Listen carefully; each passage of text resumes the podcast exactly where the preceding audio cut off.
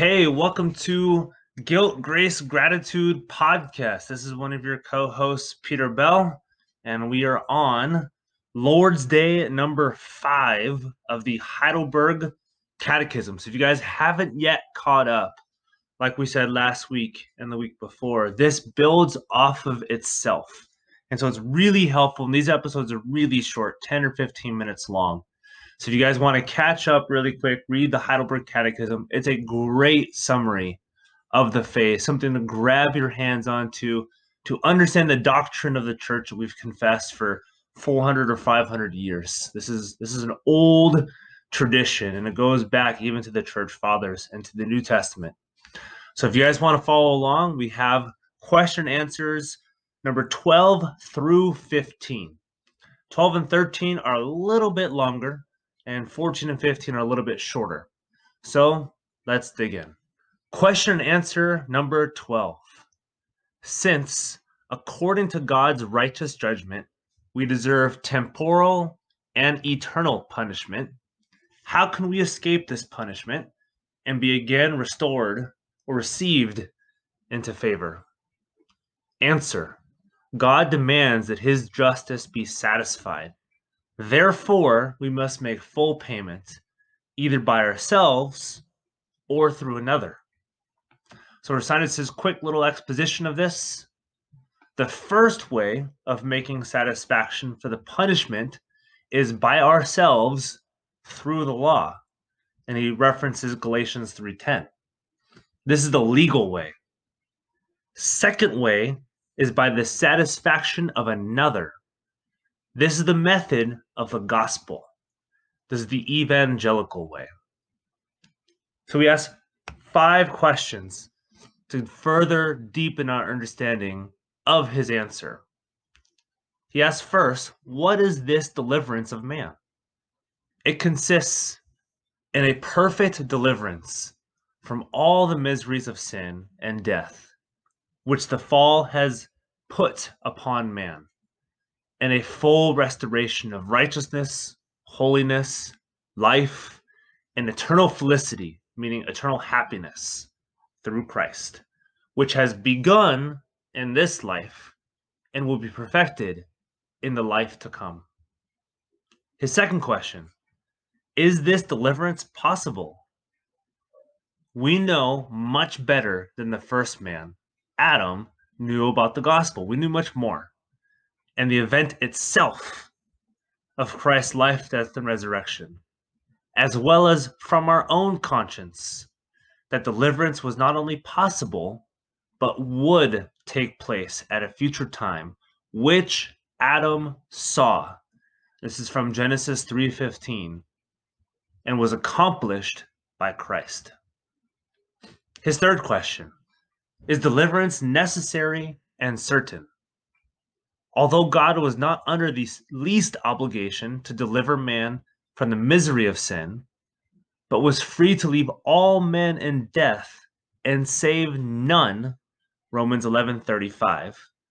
Yet it may be correctly said that man's deliverance was and is necessary, understanding by this term not an absolute but a conditional necessity as it was called. All he's saying here is God did not have to save sinners. That was not just. And we see this all through Romans. What he did was mercy. And that is allowing, as we'll see later on, these question and answers, allowing through his justice the obedience of one to cover the obedience of many. Question four Is perfect deliverance possible? Now, in this life, it is perfect in all its parts, being deliverance from evil, both of guilt and punishment. Then, in the life to come, it will be perfect also in the degree of it, when all tears are wiped from our eyes. The perfect image of God is restored in us, and God shall be all in all.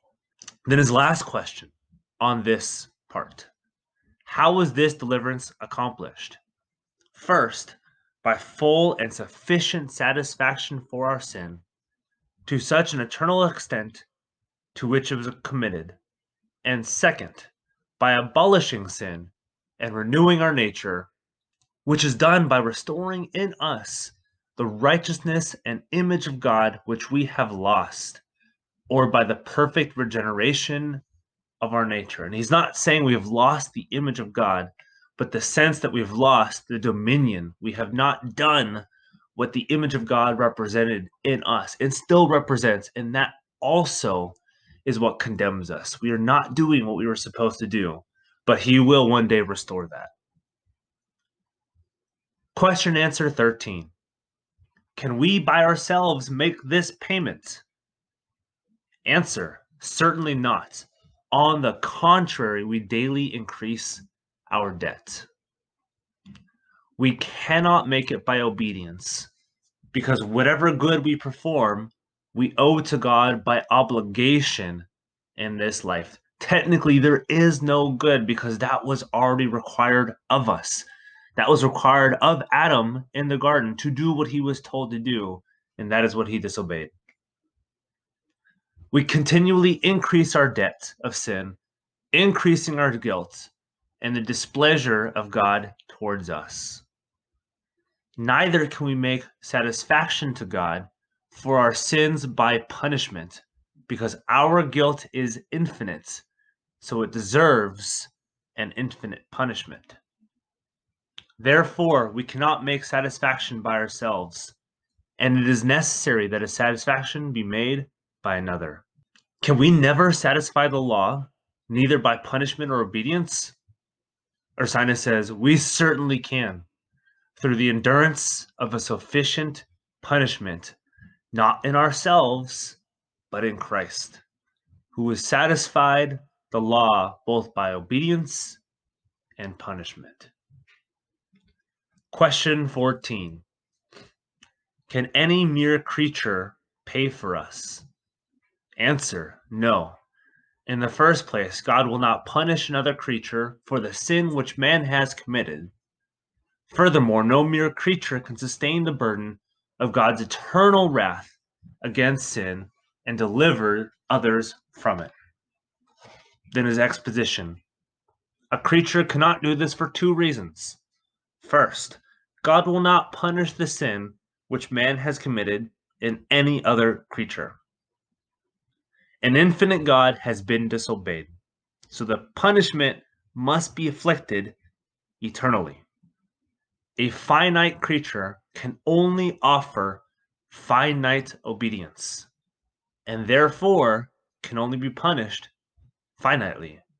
Therefore, the Redeemer must be infinite. This creature could not have renewed and sanctified our nature. Last question, number 15. What kind of mediator and deliverer must we seek? One who is true and righteous man, it, and yet more powerful than all creatures. That is, one who is at the same time true God. Let me read Ursinus' explanation. It's a short paragraph. Since then, we are not able of ourselves to make satisfaction to God for our sins, but must have some other satisfier or mediator in our place, we must ask further what sort of deliverer must he be? To this we may reply that he must of necessity be merely a creature, or merely God, or both. A mere creature, however, he cannot be, for the reasons already assigned, like we talked about. Merely God, he couldn't be, because man and not God had sinned, and also because it behooved it pleased the mediator to suffer and die for the sins of man. But God in himself can neither suffer nor die, nor die. It follows, therefore, that such a mediator is required who is both man and God. The reasons for this will be assigned in the questions immediately following. So I hope you guys learn from question answers 12 through 15 Ursinus's explanation of these question answers and are looking forward to the next few Heidelberg Catechism Lord's Days. We do our Catechism Thursdays. Again, please find us on Instagram, download our podcast, subscribe to our podcasts, rate our podcast, drop us a line, ask us if you have any questions. We're here for you. If you want to get plugged into Reformed Church and learn more of this stuff on your Sunday mornings and not just relying on this podcast, we would love to connect you, love to bring you to the Reformed Church. Get the gospel weekly, to think about it daily, and to live it knowing that Christ has done what you needed to do all in Himself. And all you need to do is trust in Him. So we'll see you later. See you next Monday for a huge podcast. And I hope you guys tune in.